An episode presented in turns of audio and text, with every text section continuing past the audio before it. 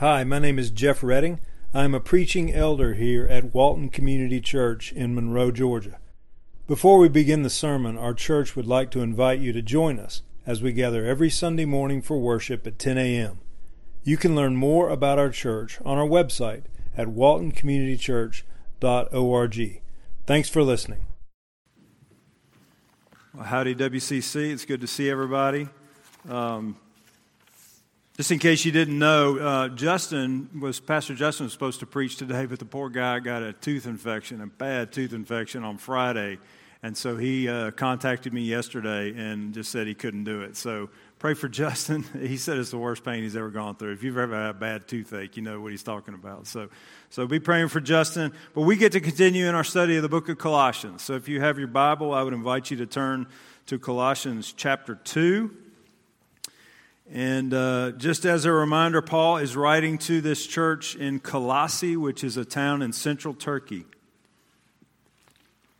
And he wrote this to this little church plant, little church plant, this new church. Uh, it's in, it's the, the little town is along this river called the Lycus River Valley. And it's near two other little towns, Hierapolis and Laodicea. And so Paul is writing to this church. And what he is doing, and he gets into the, the meat of it here in Colossians two, we're going to pick up in verse eight. What Paul is going to do is confront some false teaching that is trying to make its way into the church at Colossae.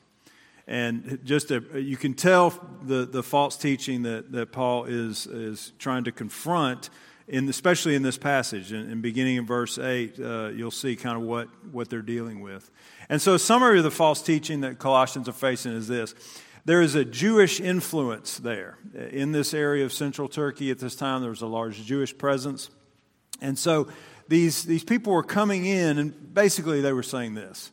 They were saying, yes, faith in Jesus is good. Faith in Jesus is fine.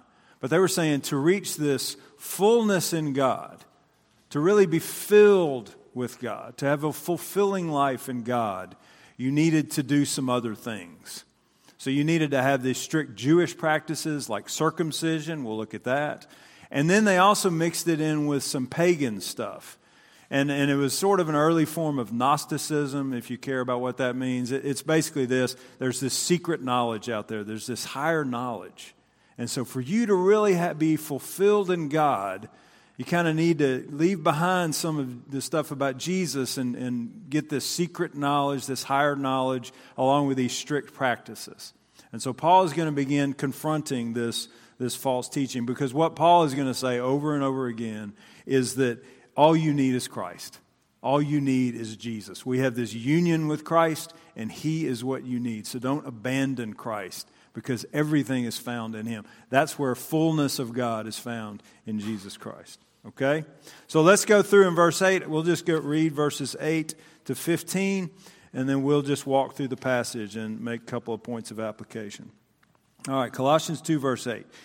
See to it that no one takes you captive by philosophy and empty deceit, according to human tradition, according to the elemental spirits of the world, and not according to Christ. For in Him, in Christ, the whole fullness of deity dwells bodily, and you have been filled in Him, who is the head of all rule and authority. In Him also you were circumcised with a circumcision made without hands, by putting off the body of the flesh, by the circumcision of Christ, having been buried with Him in baptism, in which you were also raised with Him through faith and the powerful working of God, who raised Him from the dead.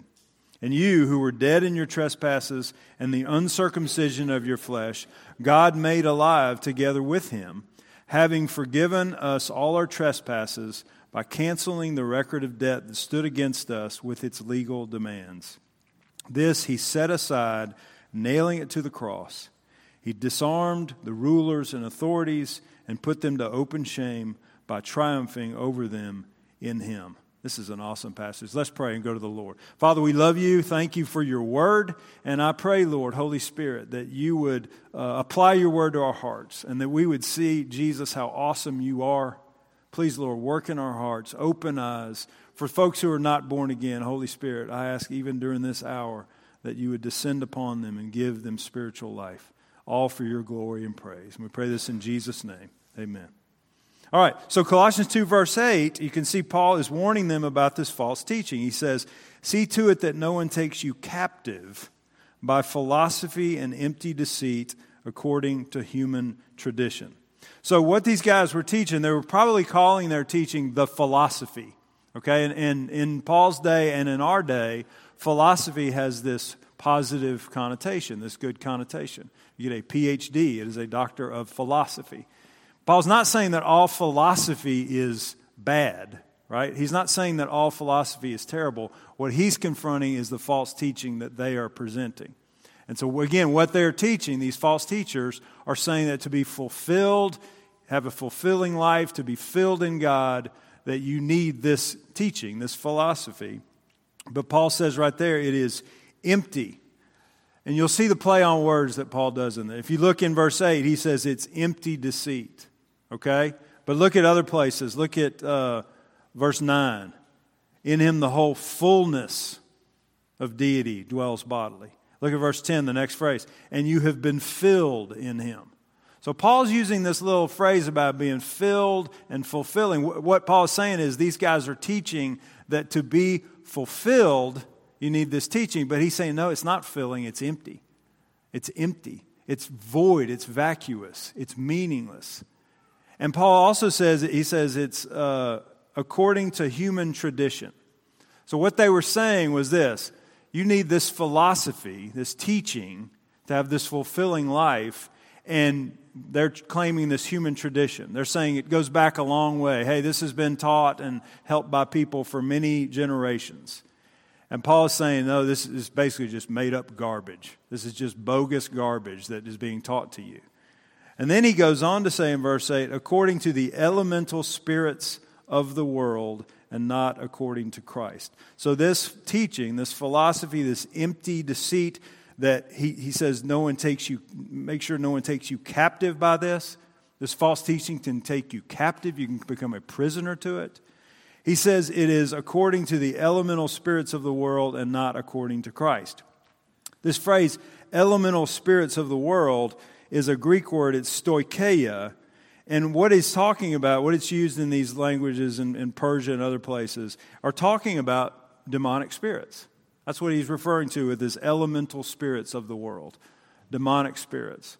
Paul uses the same phrase later on when he talks about rulers and authorities. Okay, so when you see in this passage rules and authority or rulers and authorities, it's talking about, Paul is talking about demonic spirits or demonic beings. So these are, this is a big part of what Paul is referring to here.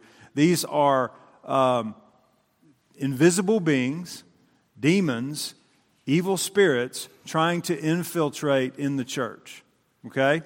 And they're trying to, in, they're, they're, the teaching is coming from these demons. And so Paul is basically saying this, and, and this is the way it is for us. If, if there's teaching that is taking you away from Jesus Christ, it's not according to the truth.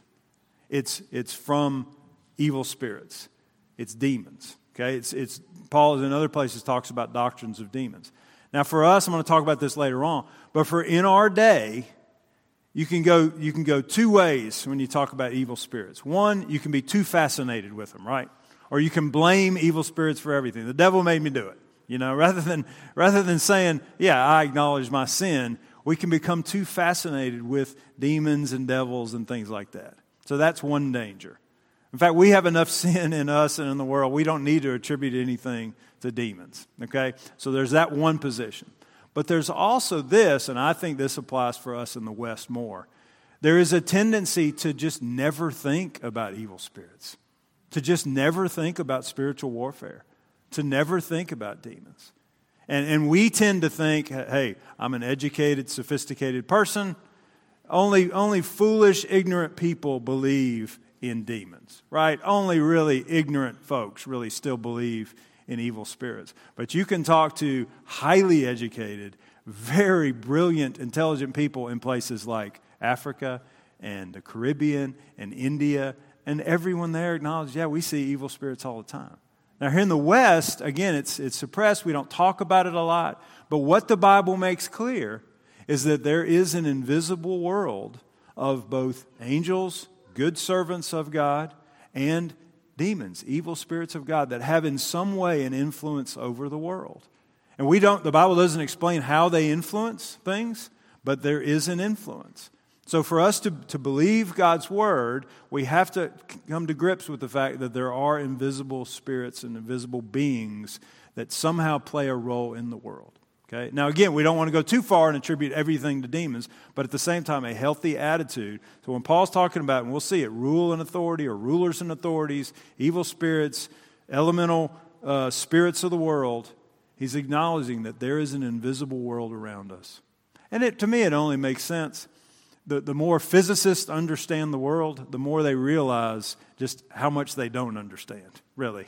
The more the, the more that that uh, science understands the world, the more they see that this invisible there is an invisible world around us that is just very strange. And so the Bible, God's teaching on this is that there are these beings who are in rebellion against God and who want to influence the world to take as many people down with them. They know they're doomed.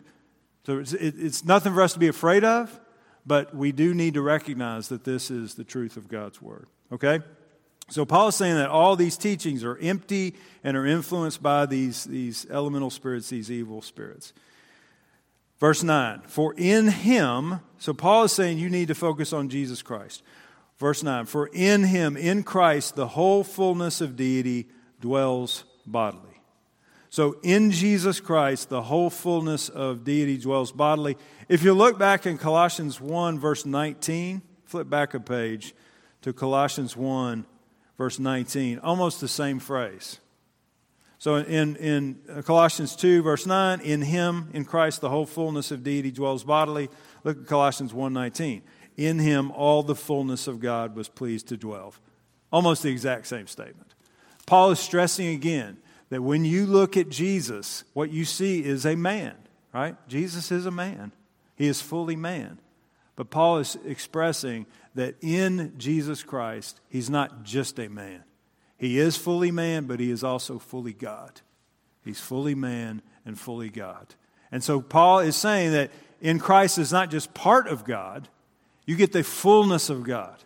And again, this play on the words. The, the false teachers are saying to have this fulfilling life, fullness, you need these teachings and these strict practices.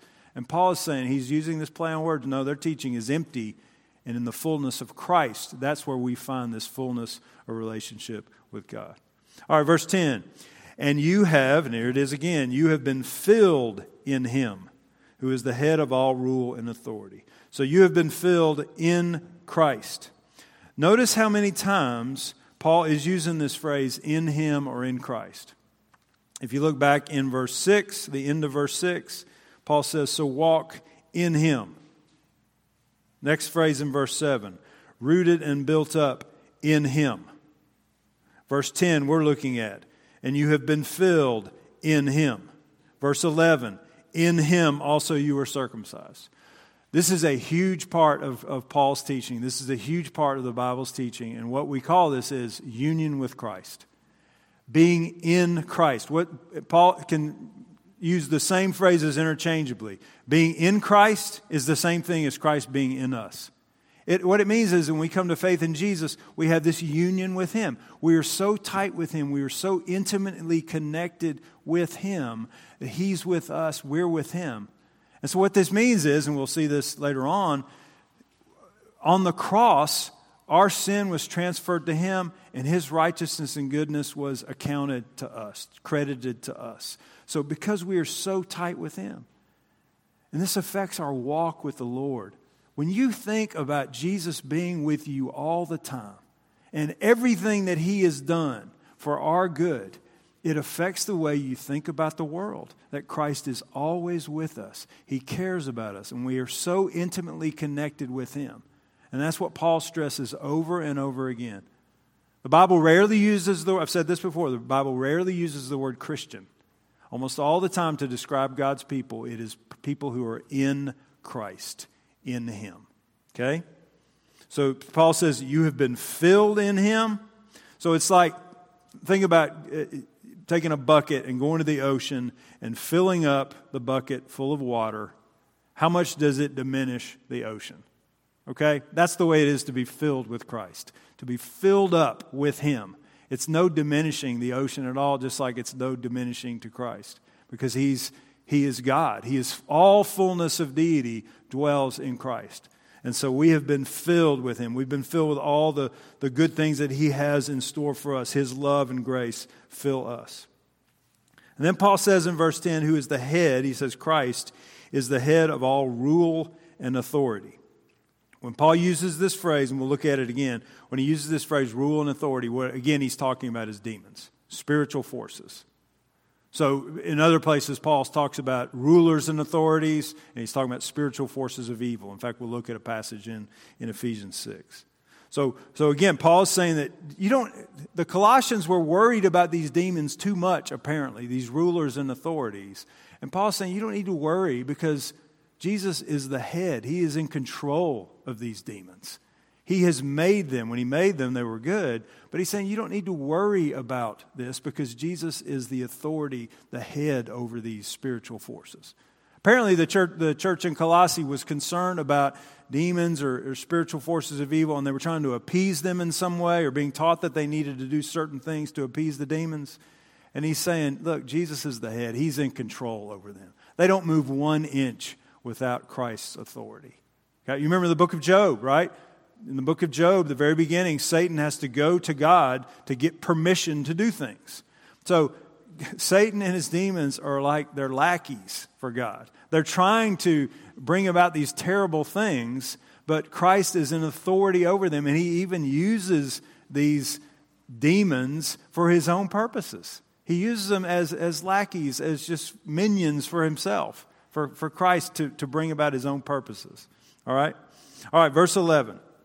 Paul says, in Him, in Christ, also you were circumcised with a circumcision made without hands by putting off the body of the flesh by the circumcision of Christ. All right, what does this mean? There's a lot of debate about this. I'm not going to go into a lot of it. The, the bottom line is this, though. Apparently the false teachers are teaching that circumcision is necessary to reach this higher life, this fulfillment. Okay? And Paul is saying, you've already been received a spiritual circumcision because he says, notice there, he says, you have already been circumcised with a circumcision made without hands, okay, by putting off the body of the flesh. Circumcision made without hands. In other words, the circumcision, the true circumcision is the circumcision of the heart. So the Old Testament talks about this. So circumcision is a cutting away a part of flesh, and what the, the what God talks about is our hearts, our desires, our loves. When we're born, we have these sinful desires, these fleshly desires, these fleshly loves, sinful loves that are in rebellion against God. And when we come to faith in Christ, there is a cutting away of that. So we are no longer now under the dominion or under the control of these fleshly desires. We're not in this realm anymore, okay? We're not, we're not, we don't have to sin. Now, it doesn't mean that we can live a life completely free of sin, right? I mean, just realistically, the, the, we still have these sinful desires, but we're, when, when, before we were born again, we were in this dominion of darkness, in this dominion of sinfulness, where the desires of our heart all the time were to be in rebellion against God. We had no love for God. But when we come to faith in Christ, there is a cutting away of these fleshly desires so that we're not in that dominion or that realm anymore. So I think that's what Paul is saying when he says, this circumcision made without hands, this is spiritual circumcision by the Holy Spirit, by putting off the body of the flesh, this, this control of sinful fleshly desires, by the circumcision of Christ. Okay? Then in verse twelve, we again see, we see the union with Christ. Having been buried with Him in baptism, in which you were also raised with Him, here's union with Christ again, with Him through faith in the powerful working of God who raised Him from the dead. All right, so Paul begins talking about baptism. And what he's saying is, baptism is a picture of us being in union with Christ. And when you see someone baptized, when you see them go underneath the water, okay? When they're going underneath the water, the picture is them, go, it's like going into the earth, like dying and being buried. So our union with Christ, when he died, the picture it, with baptism is us being united with Jesus, us dying with him. In other words, the old self died.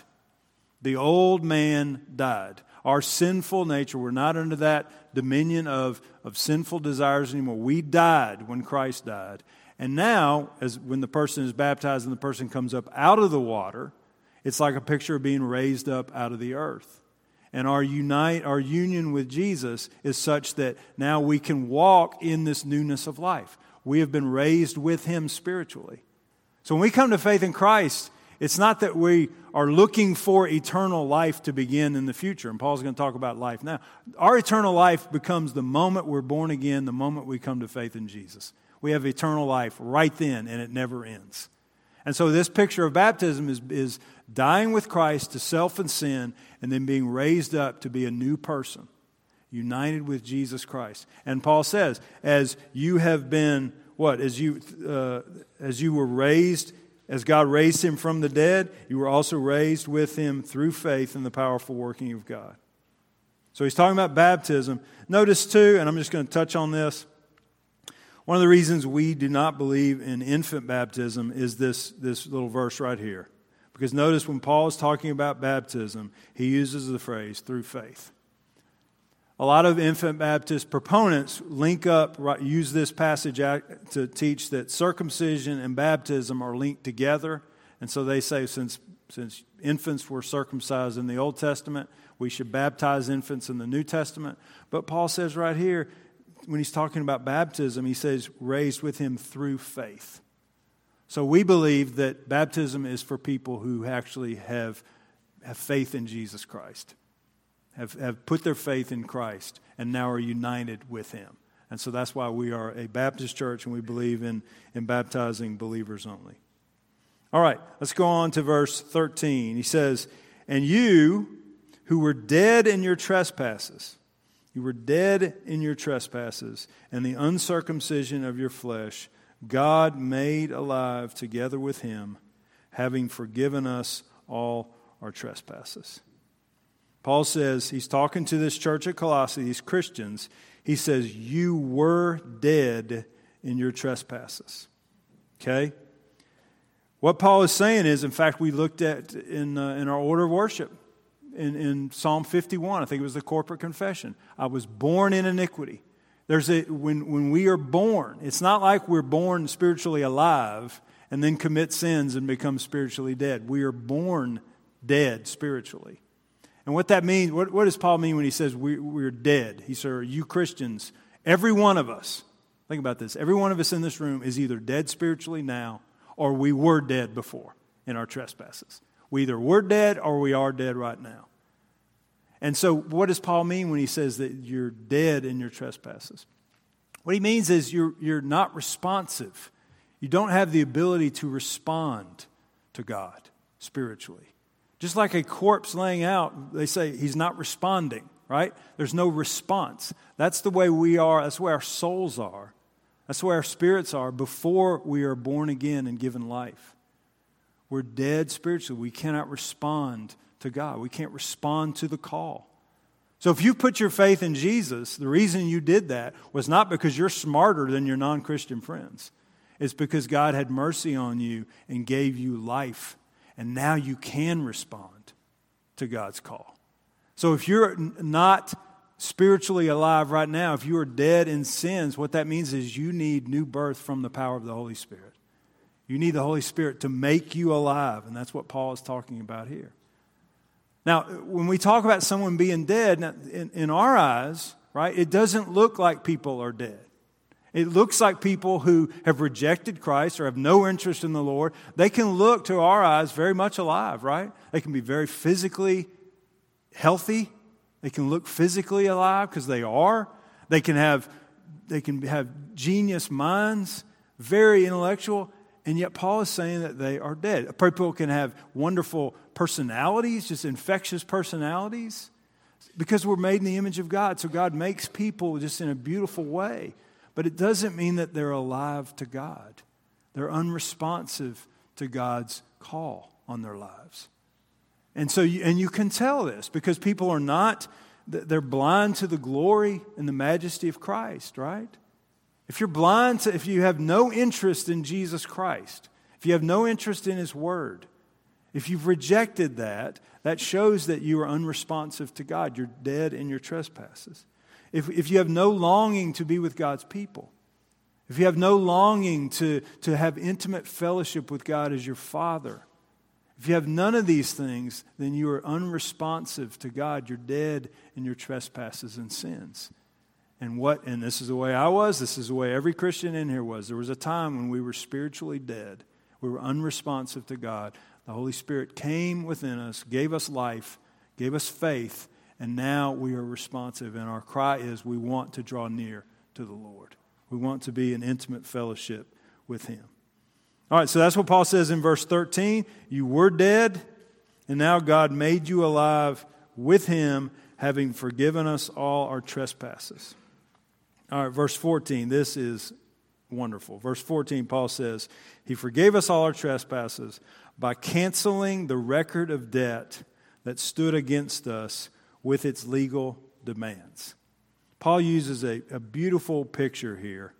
He says, canceling the record of debt that stood against us with its legal demands. I'm guessing most of us in here, at least the adults, are in debt in some way, right? I think most of us, are, we either have, what, student loans or car loans or a house loan. Most of us have this debt. And if you've ever paid off a debt, there is just this freedom that comes with that. Man, I don't have to make that stupid car payment anymore because that debt is now paid in full. It's done. I own it clean and I own it clear and clean, and it's all mine. So I don't I have this I don't there's this debt when we have, even if it's, you know, a few thousand dollars, there's this debt hanging over us. I remember when we paid off our student loans and, and, and we were like, thank you, Lord, that this debt is not hanging over us anymore. Well, the difference is when we have debt of, of a, a car or a house, it may be thousands of dollars, hundreds of thousands of dollars. But if hopefully if we've taken on the debt, we can picture the day when we can actually pay this thing off, right? Hopefully we haven't taken on a debt where we go, I'm never going to pay that off. But we can have an idea that at some point in the future, we have this debt that we can pay off. So we can envision this. When Paul's talking about right here in verse fourteen, the record of debt that stood against us with its legal demands. He's saying that not the debt that we owe to whatever the dealership or the or the bank, the debt we owe is to God. The debt we owe is to God because of our sins. We have sinned against the Lord, and we owe a debt. And here's the thing. It's not a few thousand dollars. It is a debt that we can never pay. It is a debt that we can never pay. It'd be like it'd be like having a debt that you're presented with, and here's your debt, and it's billions of dollars, right? And you begin doing the math. Okay, even if I worked for thousands of years, I'd never be able to pay off this debt. There's no way. And so the debt we owe to God because of our sinfulness, because of our rebellion, is a debt we can never pay. That debt is always hanging over us. And the way Paul describes it is wonderful. He says, this debt stood against us with its legal demands. These demands that are against us, that are hanging over us. And Paul says right here that he canceled the record of debt. Okay? And then continuing on in verse fourteen, he canceled the record of debt. How did he do this? Continue on. It says, this he set aside, nailing it to the cross. He set aside the record of debt by nailing it to the cross. This is wonderful because what Paul is doing, he's mixing two different things in Roman culture at the time. One is this debt. Okay, this idea of this debt that we have on us. And then he's also taking the way that when they crucified someone, when they crucified a criminal, what they do is typically they crucify the person, and above their heads they would write on the piece of paper what they were being crucified for. And they would nail that in the cross. So you would go by, they would always do these crucifixions in a public place. You'd go by and you'd look at somebody being crucified and you'd look above their heads, and on a piece of paper was nailed to that cross, it would say something like thief. And you would look at him and go, oh, he's being crucified because he was stealing. Or you'd look at the guy crucified and it would say murder, okay? And so you'd go and look at this guy and you say, oh, he's paying his debt, right? He's paying this because he's a murderer. That's why he's being crucified. And so you would understand. Now, you remember when Jesus was crucified, you remember what they nailed above his head? I think it said King of the Jews. So what was Je- and, and the Jews said, no, don't put that. They went to Pilate and they said, don't put that. Say, put he said that he was King of the Jews. And Pilate said, no, what I've written, I've written. So when Jesus is crucified, what is he being crucified for? You look over his head and it says, King of the Jews. He's the king. That's why he's being crucified. Okay? But in our in the picture here, what Paul is saying is, when figuratively, what God did was take this debt, this billions or whatever we owe, and when Jesus was crucified, this debt was nailed over his head on the cross. So you look at Jesus being crucified, and you see, what is he being crucified for? All these sins, all this debt that is piled up. But it's not his debt. It's not his sin. It's our sin.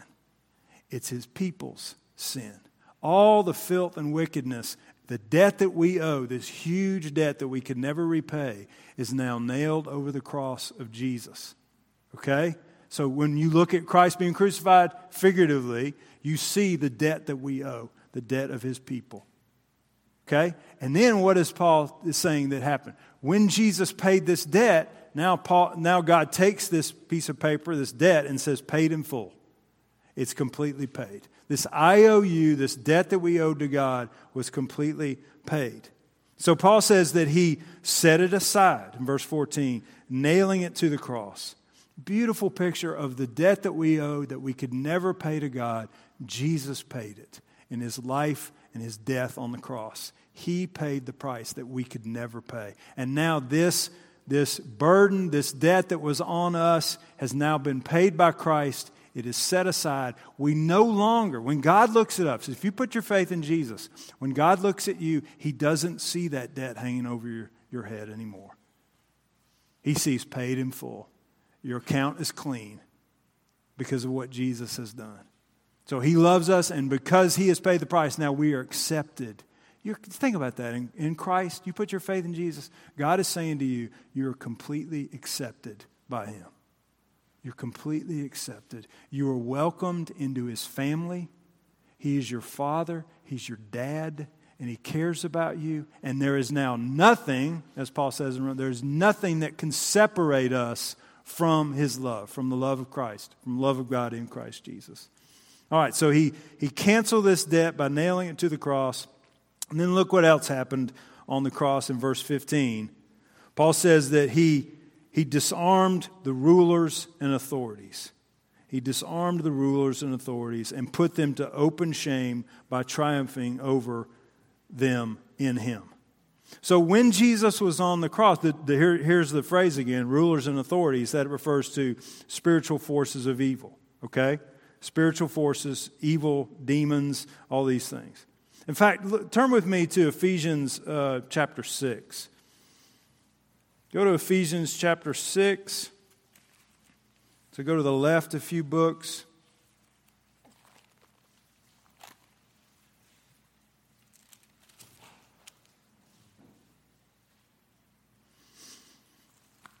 So just remember, Colossians two fifteen, Paul's saying he disarmed the rulers and authorities. Okay, now look at Ephesians six, look at verse twelve.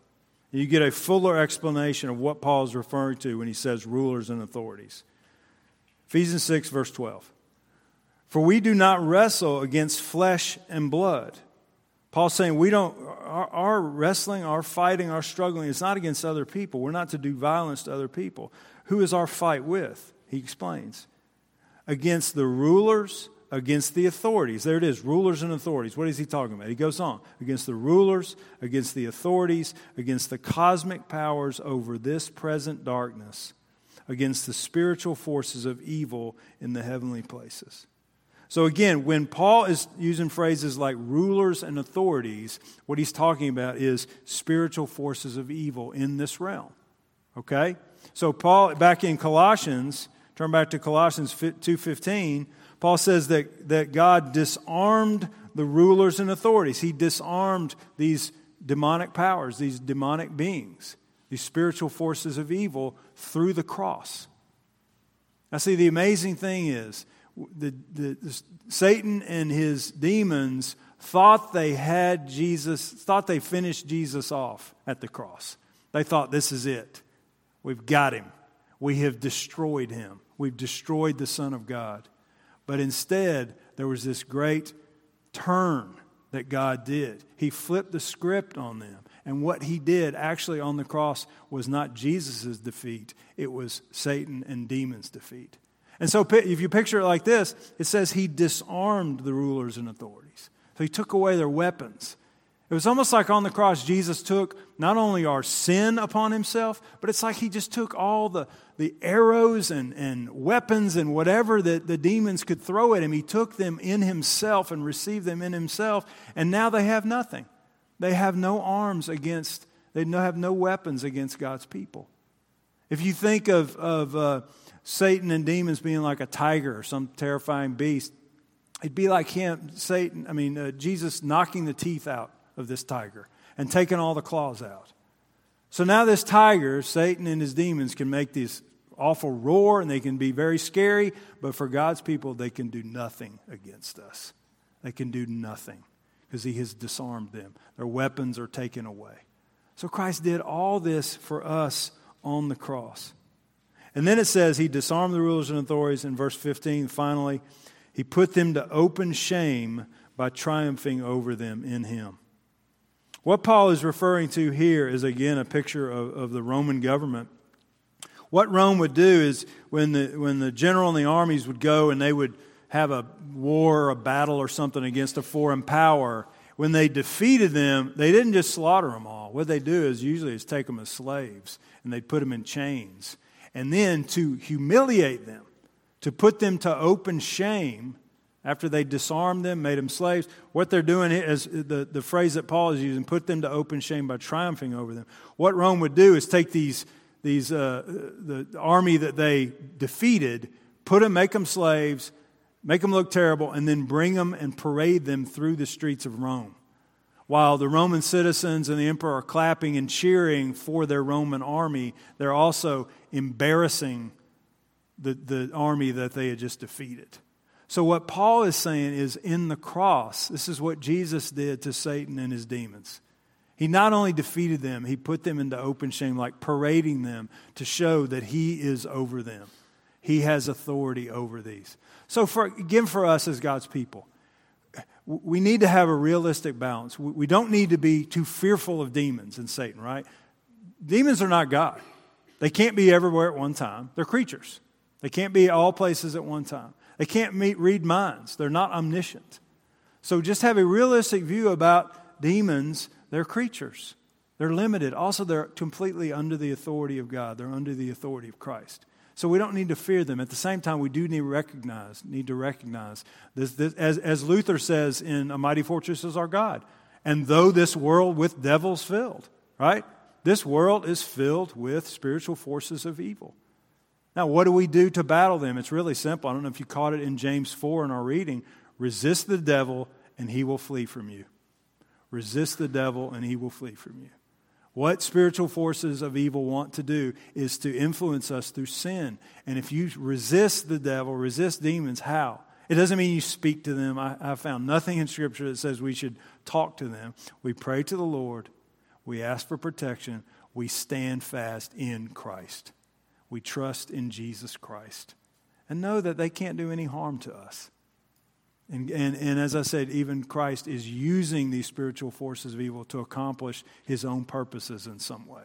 So it's to understand that they're real, but at the same time to not fear them as God's people. Okay?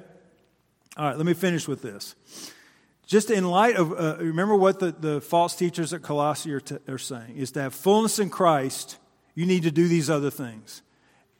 To have fullness in God, have a fulfilling life, you need to do all these other things. And Paul is saying, no, all fulfillment is found in Jesus Christ. Okay? And he goes on and talks about what Christ has done at the cross. He has defeated the demons at the cross. He has canceled our record of debt. He's nailed it to the cross. There is no longer any debt hanging over the heads of God's people. We're free from that. We can rejoice in that. He has done it all. He has paid it all. And so because of what Christ has done for us, because of what God the Father has given us when He gave His Son, what this should do for us is give us hope for the future. It should give us confidence in the future. Because think about this. If God the Father cared so much for us that He gave His own Son to suffer and bleed and die for us, what this means is He is going to do the far smaller things to take care of us on a day-to-day basis. Right? If He's done the big thing by giving His own Son to suffer and die, He is going to give us the grace we need for tomorrow and for next week and for next month and next year. So for us, hey, we recognize that suffering is a part of this life, right? We don't want to be the the have this sort of false prosperity view. But at the same time, there's a healthy way to think about God has good things planned for us. He will always be with us. And so for us as believers, we shouldn't get in the habit of thinking that the future is full of dread and doom. We should think that, hey, knowing what God has done for us in Christ on the cross, He's got good things for us. Look, at, turn to, with me to Romans chapter eight. We're going to close with this. And I really want you to meditate on this and think about this in the coming week. I have, I'll tell you this, I have a tendency, and I know many of you do as well. I have a tendency to, when I think about the future, to think about all the bad things that could go wrong and to worry about them and to stress and be anxious. And I can come up with so many scenarios about how many horrible things could happen. And this is kind of just the way that I am. I'm asking the Lord to help me with this. And I've noticed when I begin thinking about the good things that God has planned for me, and I think about the good things that God has planned for you, I'm excited about tomorrow. I don't dread it. I'm excited about next week. Yeah, I know there are going to be challenges, but God is going to be there with me. Christ is going to be there with me, and He has good things planned for us. Look at Romans eight thirty-two. And again, I want you to just carry this with you this week. Romans eight, verse thirty-two. Okay, we've been talking about the cross and all Jesus has done. And look what Paul says in Romans eight thirty-two. He, he's talking about God the Father, He who did not spare His own Son, but gave Him up for us all, how will He not also with Him graciously give us all things? He's given us His Son, Jesus. He didn't even spare His own Son. What that means is He's going to give us all things in the future. And what does Paul mean? Everything we need. We may not get everything we want, right? But He's going to give us everything we need. He will give us the grace we need. He will give us the provision we need for tomorrow, for next week, next month, next year. And we should be really excited about it. There should be, there should be a joy in a Christian's life to think, I don't know what God is going to do tomorrow. I don't know what He's going to do. I don't know what the future holds. It will involve some hard times, but even in that, God is going to make provision. And how do I know that? Because He didn't spare His own Son. If He did all these horrible things and allowed all these terrible things to go on His Son in the huge thing, then He can do the little things to take care of us, right?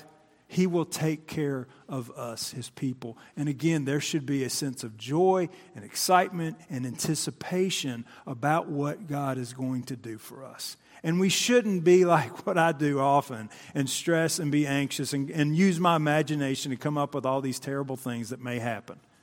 What we should do is think, hey, I'm thinking in a false way right now. I need to look at the cross, what God has provided for me, and I know He's going to provide everything I need for tomorrow, and it's going to be good. He's going to be with me. I'm a part of His family. He will never leave me or forsake me. All right, so carry that with you this week. Get on Romans eight thirty-two, and when you find yourself stressing about the future, say, hey, I know the Father gave up His own Son for me, and it says right here He's going to give me all things I need, all things, all love and grace and provision for my life. I'm going to be joyful and excited about what's coming tomorrow because He's going to take care of me. He's going to take care of his people. And we need to trust that in faith and not get down about it, but really trust because of what God has done in Christ, he is going to provide for us in everything we need. Amen. All right, let's pray. Our Father, we love you. Thank you for your word. Thank you for this amazing passage in Colossians. Jesus, thank you for going to the cross and defeating Satan and his demons, for disarming them, for, for God, especially for paying our debt that was hanging over our heads. The, the wages of sin is death. That was the price that we had to pay. Destruction, punishment, wrath. And Jesus, you took it all upon yourself. And so that debt is gone. And now, Father, when you see us, your people, you see the beauty and righteousness of Jesus. And I pray we would rejoice in that. And Lord, I also pray that we would look forward to tomorrow and the years and days to come, because no matter what we're going to face, even if it's trials and difficulties, you're going to be with us. You're going to provide for us. Everything is in your control, and you care about your people and love your people. So thank you for that, and help us to remember that and to reflect on that in the days and weeks and months to come. We love you, Lord. Thank you for your word. Thank you for this time this morning. We pray this in Jesus' name. Amen.